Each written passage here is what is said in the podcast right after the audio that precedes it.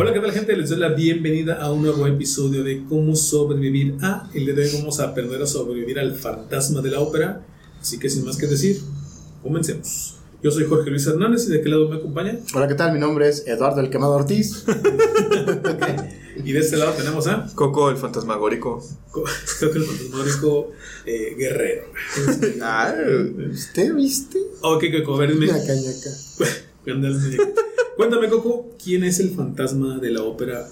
¿Qué pasa con esta persona, con este personaje? pues el fantasma de la ópera es un personajazo de la literatura gótica. Eh, fue un libro que se publicó en 1909, 1910 más o menos, por un escritor francés que se llama Gaston Leroux. Y ha tenido múltiples adaptaciones a lo largo de toda la historia en, en muchísimos medios. O sea, llámese teatro, llámese cine, llámese música también, caricaturas. eh, o sea, ha tenido en, en muchos, muchos, muchos rubros adaptaciones porque es un personaje muy, muy importante de la literatura en general. Ok. Vamos a enfocarnos principalmente a la película de 1925, güey, que creo que es la película más vieja donde existe un personaje de, digamos, de terror, un personaje que tiene que ver con el terror, eh, y que inclusive la película es una película muda. Pero ese fantasma de la ópera que sale en esa película, pues sí te plantea inclusive la forma de hacer un maquillaje que dé miedo. Digo que a comparación, por ejemplo, con un Frankenstein o con un este, hombre lobo o con la misma momia, no dan, siento yo, desde mi perspectiva, no dan tanto miedo como ver al fantasma de la ópera sin su máscara. No, y es, es muy impactante el maquillaje que tiene en esa película, de hecho. Ajá. Que de hecho, eh, su forma, lo, que tienes que supuestamente simplemente es como si fuera una calavera Ajá. con piel pegada y que se está pudriendo. Pues, imagínate cómo, cómo, cómo se ve, ¿no? Sí, sí, sí. Eh, ¿Qué la estructura del fantasma de la ópera te, te ha gustado? ¿Te gusta? De todo lo que viste. ¿Te gusta pero ¿qué te asusta? Sustos que dan gusto. bueno, pues es una, una, pues sí es un, un personaje muy emblemático ya como tal en la cultura pop incluso. Eh, por todo este asunto del enamoramiento enfermo que puede llegar a tener, en este caso Eric. Ajá. Fíjate que yo, me- yo en esa cuestión del enamoramiento enfermo me identifico mucho. Bueno, Más duro enfermo que el enamoramiento. más enfermo que. sí. Y fíjate que se puso muy de moda hace algunos años cuando salió la serie de Dexter. Ajá. Eh, porque, no es cierto, la de You. Ajá, una serie que salió en Fox que se llamaba You. Que está en Netflix, por cierto. Ah, bueno, está si la quieren ver. Y habla precisamente de un, rollo obsesivo compulsivo muy enfermo sobre el objeto deseado, en este caso de la mujer. Eh, Eric, el fantasma como tal, pues tiene eso, ¿no? A tal grado que empieza a hacer todo lo posible para que esta persona, en primer lugar, pueda llegar a posicionarse dentro de la ópera, porque es como la segunda, Ajá. y mata, por así decirlo, bueno, no mata, sino que agrede físicamente a la estrella del show para que esta mujer, Catalina creo que se llama, ¿sí? Sí. Llegue al, al escenario, al estelar, y después, por medio de engaños de maestro, de te voy a enseñar a cantar, la lleva hasta su cuartel y le engatusa, ¿no? Ujú. Con toda la intención de que tienes que seguir viniendo a verme, si no, pues voy a seguir dañando gente. Ujú. Entonces es un rollo muy, otra vez psicológicamente hablando, es muy enfermo, pero así es como una, buena- una joya muy bonita. Es, es en general una historia de amor eh, de un hombre Mala vida.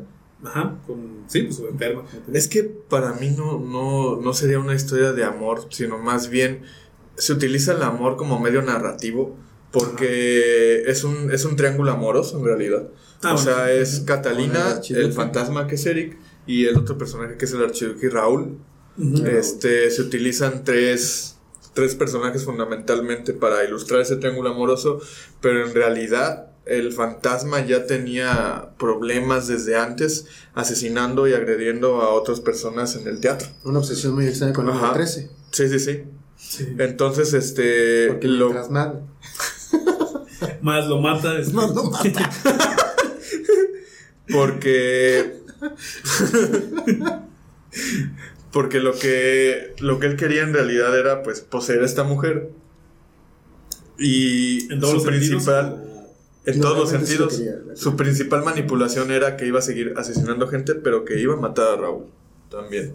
Porque hay porque ella está genuinamente enamorada de Raúl. Que de hecho no se explica realmente, o sea, la película empieza y el fantasma ya existe, ya existe en, en el teatro, ya ha hecho sus fechorías, inclusive ha hecho trabajos de, de creación de música y de... Sí, Es porque de él es lo- compositor de las obras del teatro. Y a él lo conocen en el teatro como el fantasma por eso. Ajá, O sea, sí, porque sí. realmente él es producción de. Entonces, digo, no existe, bueno, no hay una historia como tal de origen, o sea, no, no, la, la película no te va narrando cómo se fue convirtiendo cierta persona, Eric, en el fantasma de la ópera y cómo, si ha sido el fantasma de la ópera, este, pues llega a esta relación con esta chica, ¿cómo se llama? Catalina. Catalina. y hace este triángulo amoroso, ¿no? Fíjate que a mí me gusta mucho lo poquito que vi de la historia reseñada y la película, porque de repente me dieron guiños como de Batman, porque el fantasma de la ópera es, o sea, está en el teatro, en, la- en esa edificación gigantesca, pero debajo de lo, de lo que es la edificación hay túneles y llegan inclusive a una mansión y llegan a toda su- una baticueva. Su fantasma cueva, güey. entonces tiene su fantasma cueva en donde hace todos, donde planea todas sus fechorías, donde, donde hace todos sus trabajos de ópera, donde va y se refugia, donde se, se secuestra a la chica y se la lleva para no dejarla salir. ¿no? Que realmente es al revés, o sea, Bob Kane se basó en el fantasma de la ópera para poder hacerlo de la baticueva. No, por eso te digo, pero a mí me llama la atención esta, esta, esta condición de repente que tiene con Batman. ¿no? Bueno, ¿qué otra cosa podemos decir del fantasma de la ópera que se nos esté pasando ahorita? Que les llama a ustedes la atención. Pues es que es, yo creo que cuando la gente piensa en musicales es top 3, ¿no? O sea, automáticamente les viene a la mente el fantasma de la ópera. ¿Por qué? Porque el primer musical que se hizo del fantasma de la ópera fue en 1976. Muchos pensamos, yo pensaba, antes de hacer este podcast, que en realidad el primer musical era el de Andrew Lloyd Webber de los 80s que si no me equivoco fue 10 años después, fue en el 86, pero en realidad hubo un primer musical y desde ese primer musical se basaron ciertas eh, en ciertas canciones para poder hacer el de, el de Andrew Lloyd Webber en los 80s y a raíz de ello la gente es donde em, relaciona la obra con el musical. O sea, y casi siempre se les olvida que existió una novela en el siglo pasado Ajá. y que es una adaptación de esa novela y que no solo hay musicales, sino también hay películas que no necesariamente son musicales, que también están inspiradas en el fantasma de la ópera. Pero por otro lado también hay covers muy buenos sobre la canción icónica del musical, Ajá. que es la de Phantom of the Opera, y precisamente esa canción es covereada por Nightwish, por ejemplo, y es una grandísima versión esa de Nightwish, precisamente es, es el embeleza al oído oír, valga la redundancia, la desesperación del fantasma de la ópera por voz del bajista de Nightwish y cómo esta Catalina es interpretada por precisamente la, la, la, la vocalista de Nightwish. ¿no? Ujú. Entonces es una gran interpretación de un metal sinfónico en donde tú dices, wow, qué buena versión. Y le, le dio, le dio de nuevo vida por ahí más o menos de los de inicios de los 2000 esa, esa, esa canción. Entonces hay muchas, eh, muchos medios que lo han tenido todavía con vida hasta la fecha. Ok. Fíjate, hablando también un poquito de referencia y de cosas que han pasado con la película. Si hablamos de la película muda del, del 1925, hablamos de que el fantasma de la ópera es un ser extraño, un ser horrendo, un ser inclusive hasta malévolo. Pero en las otras adaptaciones que ha habido, de repente ya lo, ya lo están, este, ya lo que es su deformidad, ya solo pasa una parte de su, de su rostro y ya se vuelve un ser con sentimientos y y inclusive hasta guapo en muchas de las adaptaciones, con el fin de que pues, a la gente le llame más la atención, ¿no? Y se pierde un poquito, siento yo, de, pues toda esta, esta atmósfera de, de misterio y de, y de miedo, terror, digamos, que tuvo la novela y que tuvo la película original. ¿A ustedes qué les parece eso? ¿Se les hace chido? ¿No se les hace chido? Que sea así. Creo que tal vez tiene que ver con, el, con las eras, ¿no? O sea, es como más un asunto de rollo generacional. O sea, lamentablemente, como bien dices tú, con el paso del tiempo se ha ido degenerando. Hablábamos hace rato de Hulk, Mm. ¿no? Y pasa lo mismo con Hulk. O sea, tú ves el primero y es tremendo, y ahorita lo ves y es así como. Y hasta tiene novia y, ay, sí, mira, te enseña a aplaudir. no. Sí. No, y entonces pasa lo mismo con el fantasma de la ópera. Tienen que hacerlo más atractivo para que jale gente. Lamentablemente, desde que apareció Crepúsculo, le dio en la madre a todo esto. Porque Crepúsculo hizo que el vampiro vendiera, el vampiro guapo, y ahora todos los superhéroes, sentimental. y ahora todos los o sea, supervillanos, perdón, tienen que ser igual. ¿no? Brillar cuando salgan a la luz. Ándale, ¿no? ¿no? No, y complementando, complementando también lo que dice Rafa, pues lo que ocurre es que cada vez se tienen que proyectar estas obras que son clásicos y que desde mi punto de vista son anacrónicas y cada cierto tiempo tiene que salir una adaptación, pero tiene que ver mucho con la mentalidad y la manera en que se viven en los tiempos. Antes teníamos mm, más acercamiento a la literatura, teníamos más acercamiento al teatro en vivo, teníamos más acercamiento a los primeros momentos del cine porque iniciábamos un nuevo ciclo, eh, una nueva revolución industrial y una nueva tecnología y la visión estaba empezando como a, a modificarse, ¿no? Y había ciertos elementos culturales de ahí este, ya, ya intrínsecos a nuestra realidad o en ese momento. Pero pues en la actualidad ahorita ya nadie se preocupa por informarse, ya nadie se preocupa por el pasado, ya nadie se preocupa por entenderlo tampoco, por analizarlo. Entonces cada vez son, la capacidad de análisis de la gente es menor. Por lo tanto, no le vas a brindar algo súper complejo a alguien que no le interesa de fondo. Entonces, pues por eso mismo sucede, sucede eso. Pero también tiene que ver mucho que el estilo que impera en la novela original pues es melancólica, es gótica, es triste, pese a la violencia. Hay una crítica al abandono, hay una crítica a la soledad, hay una crítica también a que no necesariamente el hecho de tú tener talento y salir al mundo vas a poder ser alguien, ¿no? Le pasó al fantasma y le estaba pasando a Catalina también. O sea, entonces es una ambivalencia lo que emplea el autor para hacerte entender que puedes tener todo el talento del mundo, pero no las oportunidades. Entonces eso también lo critica la novela y no necesariamente tiene que ver con el horror o el terror, sino más bien es la agonía de vivir en un mundo que no te valora. Ok. Qué profundo. es un plagio de Desmond Morris con el Soul Manover. ¿De Desmond Morris? De las referencias más, más este, habituales que tenemos del fantasma es la máscara, como tal, ¿no?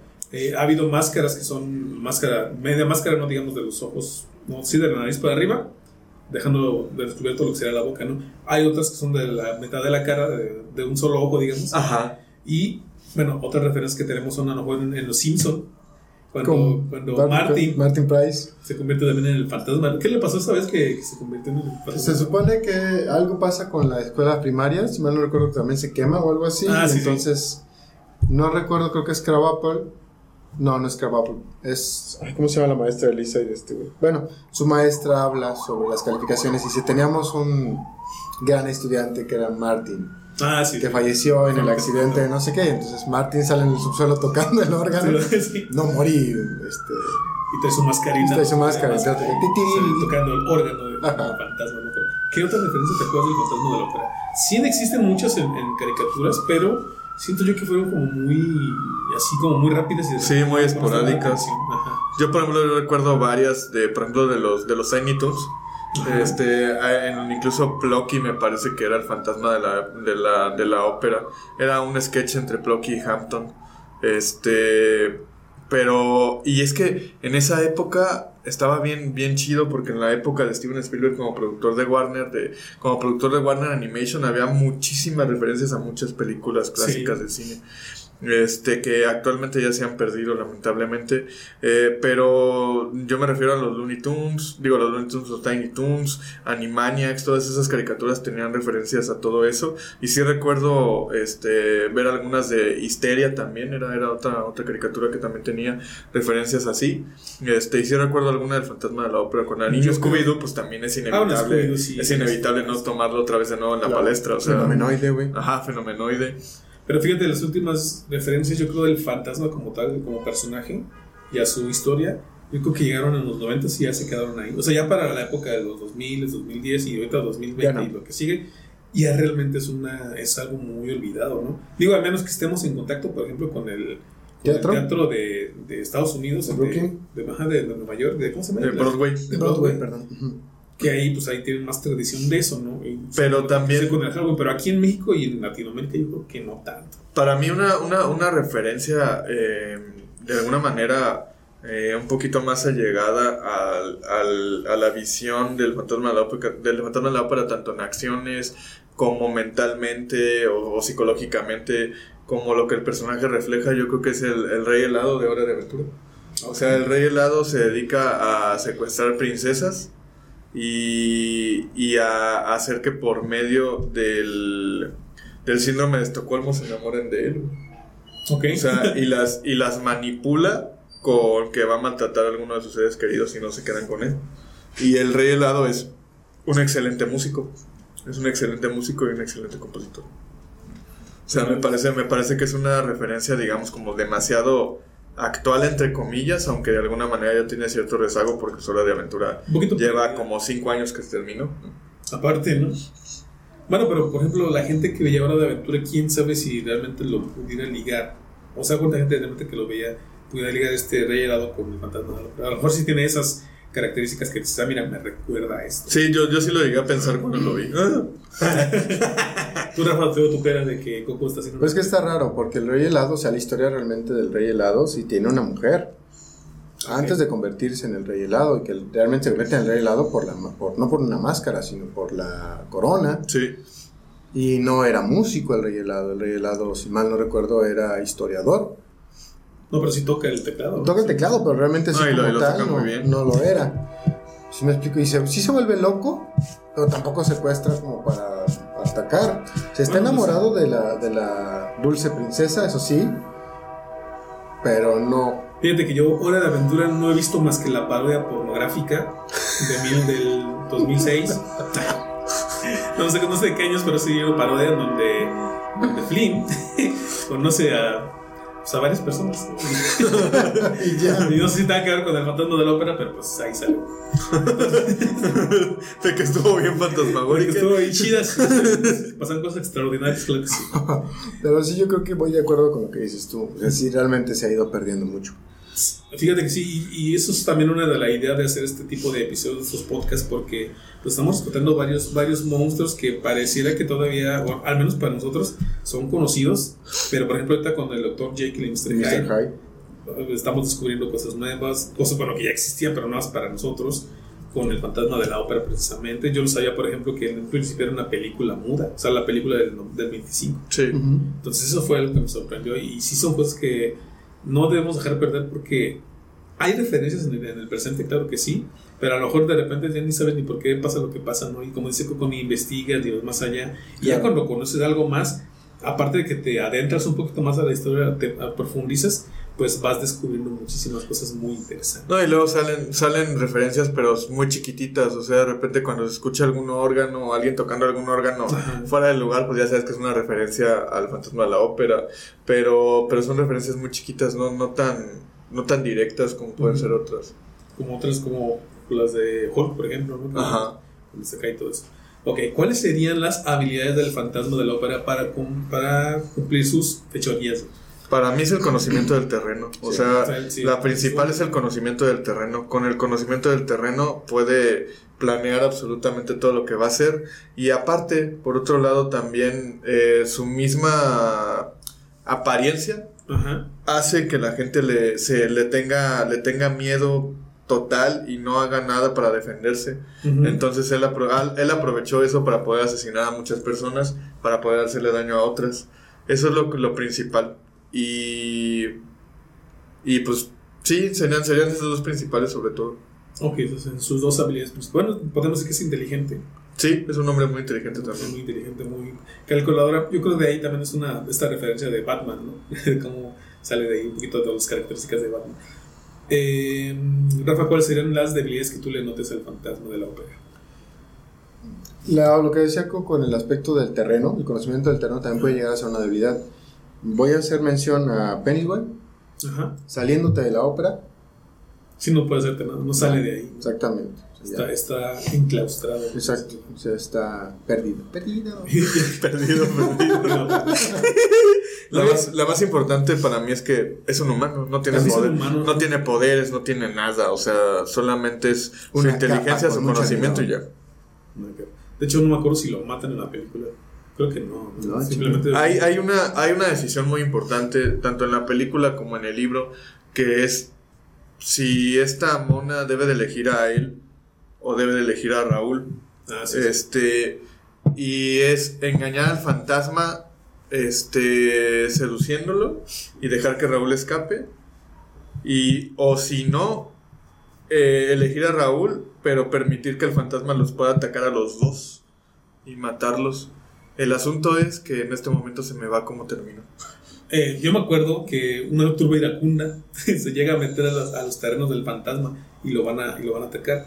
Y de ahí él huye, pero ya no recuerdo qué, qué- en qué termina bien la historia pues, de la película. Se convierte en Ratman. Puede ser que se haya convertido en Ratman, puede ser que haya tomado distintas formas. Ratman. Ok, a ver, entonces tenemos ya habilidades y algunas debilidades.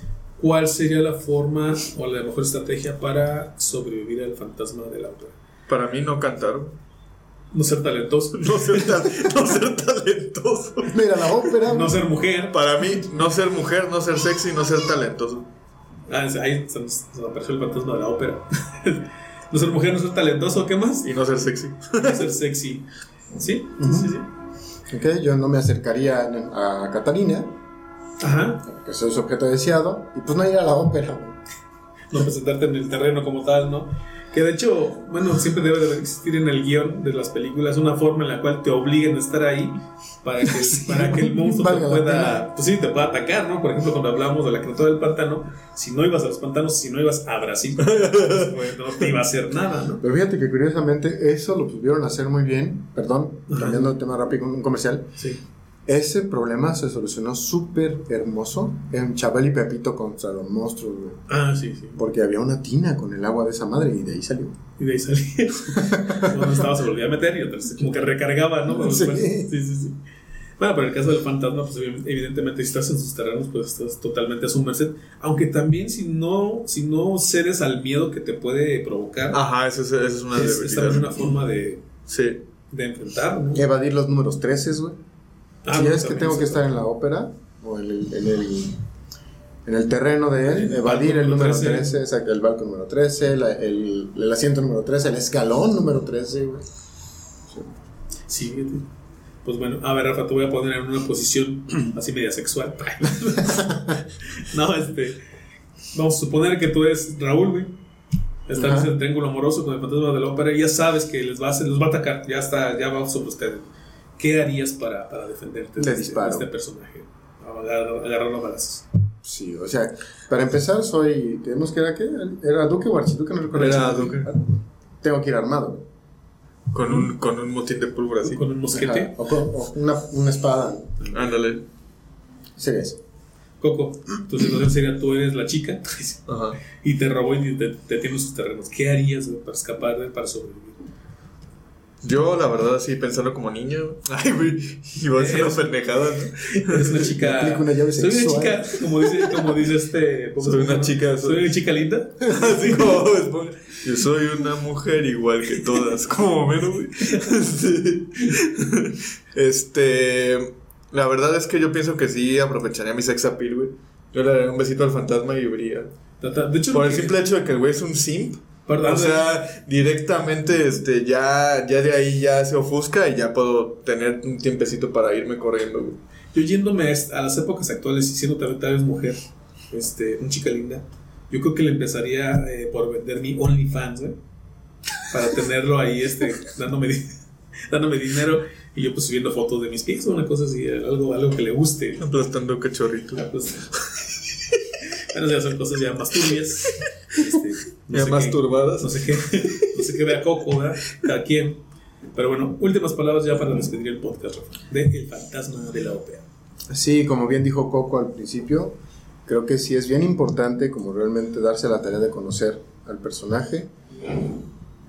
Películas hay bastantes, creo que creo que tal vez es de los que más hay. Sí. Sí, En cuanto a los 90, sí. Sí, hay más, pues sí, pero hay que leer tal vez el libro para darle el crédito como tal a la historia de dónde viene, no quedarnos nada más con la película, porque como bien decías tú, se va malformando con el paso del tiempo. Sí, Ujú. Algo bien importante, que, que la verdad sí se me hace bien importante recalcar en estos tiempos, es no romantizar la enfermedad que tiene Eric. Porque independientemente de lo que sea, Coco lo dijo muy bien, con otras palabras de chefcito, pero lo dijo muy bien. Es una persona solitaria completamente, pero está cayendo en la obsesión. Entonces sí hay que tener mucho cuidado con ese tipo de gente, ¿no? como yo. Como Pero tú. Empiezan rapándose y después, después ya, y después ya valió. y le tatuar un símbolo nazi. ¿eh? Hacen su familia. Coco, eh, ya para despedir el podcast, ¿qué dirías de El fantasma de la ópera? Que es una grandísima obra. Yo personalmente les diría que si no han tenido la oportunidad de ver el musical de Andrew Lloyd Webber, que lo vean. Es extraordinario. O sea, Ahí venden de repente, o, o bueno, por ahí si lo encuentran en internet, pues eh, música, bueno, más bien, eh, grababan lo que eran los, los, los musicales Ajá. directamente del teatro y los vendían en DVDs o Blu-rays. Y está muy buena la representación de Andrew Webber porque me parece muy punk. O sea, me parece como, como, como una versión muy fina, pero al mismo tiempo súper entendible del fantasma de la ópera. Y vale muchísimo la pena. Vale muchísimo, muchísimo, muchísimo la pena. Yo creo que véanla. Esa, esa es mi recomendación. Ok, perfecto. Yo haciendo un poquito otra referencia que me estoy acordando de cuando se hizo la película del fantasma en, con Batman, el Batman de los 90 de la serie animada, que les digo que fantasma de la ópera y Batman pues tienen esta, esta como pequeña relación de, ¿cómo se dice? De, Convergencia. de, de que se crearon unos con otros, ¿no? A partir de uno de otro. Este, y en la película del fantasma precisamente hay un, sale un superhéroe que era el superhéroe favorito de Bruno Díaz que tenía un poquito esta facha de- del fantasma de la ópera, obviamente sin la, sin la mascarita porque ya sería mucho, muy evidente, pero sí tenía como que estos rasgos de un ser misterioso que hacía cosas extrañas, que tenía un sombrero que, un sombrero que le cubría la cara y su capa, ¿no? Y de ahí se agarra también Batman para crear en un futuro su alter ego que sería el hombre murciélago. Sale pues gente, esto ha sido todo por el día de hoy en este podcast. Espero que les haya gustado. Chequen esa historia del fantasma de la ópera, es muy buena. Vean la película, se la recomiendo. Está ahí en, en- en YouTube, la película del, de 1925, que es muda, pero que tiene una música bastante interesante también y que, bueno, para que chequen todas estas referencias de las que hablamos y vean el fantasma de la ópera que considero yo es el que realmente da miedo y a los otros ya son guapos, ¿no? Nos vemos en el siguiente podcast. Hasta luego.